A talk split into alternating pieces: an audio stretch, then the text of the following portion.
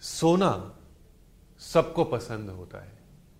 लेकिन कहते हैं कि जब टेंशन होती है, हमारे दिमाग में कई बातें होती हैं, हमें नींद ही नहीं आती। और आजकल के समय, जो सोशल मीडिया का टाइम है, बिज़नेस का टाइम है, सोने का समय ही नहीं है किसी के पास।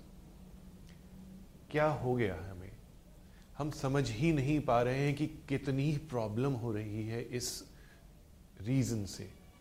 अगर हम सोएँगे नहीं तो हमारी बॉडी के जो सेल्स हैं वो रिपेयर नहीं होंगे और धीरे धीरे धीरे धीरे हमारी जो एज है वो डिस्ट्रक्शन की तरफ़ चली जाएगी। यानी कि हमारी जो यंगनेस है, हमारी जो यूथनेस है, वो डिस्ट्रक्शन की तरफ़ जाएगी। और जितने भी हमारी क्रीम्स हैं ब्यूटी प्रोडक्ट्स हैं हेल्थ प्रोडक्ट्स हैं, ये सब किसी काम नहीं आएँगे और आपके फेस से ग्रेस चला जाएगा।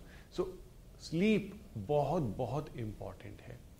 अब हम बात करते हैं कि स्लीप हमें आती ही नहीं है इन सोमनिया ये प्रॉब्लम जो है, बहुत सारे लोगों को आ रही है। इसका कैसे हम सोल्यूशन लेकर के आए। कैसे इस प्रॉब्लम को हम दूर करें? एक वैदिक तरीका मैं आपको बता रहा हूँ। बहुत ही अच्छा मंत्र है देवी सूक्त में।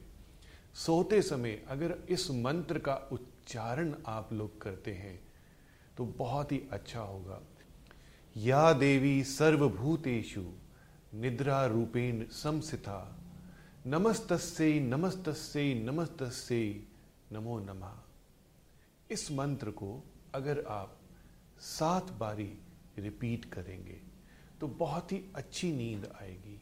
और समझ लीजिए कि अच्छी नींद आएगी तो अगले दिन आपका भाग्य भी बहुत ही अच्छा होगा।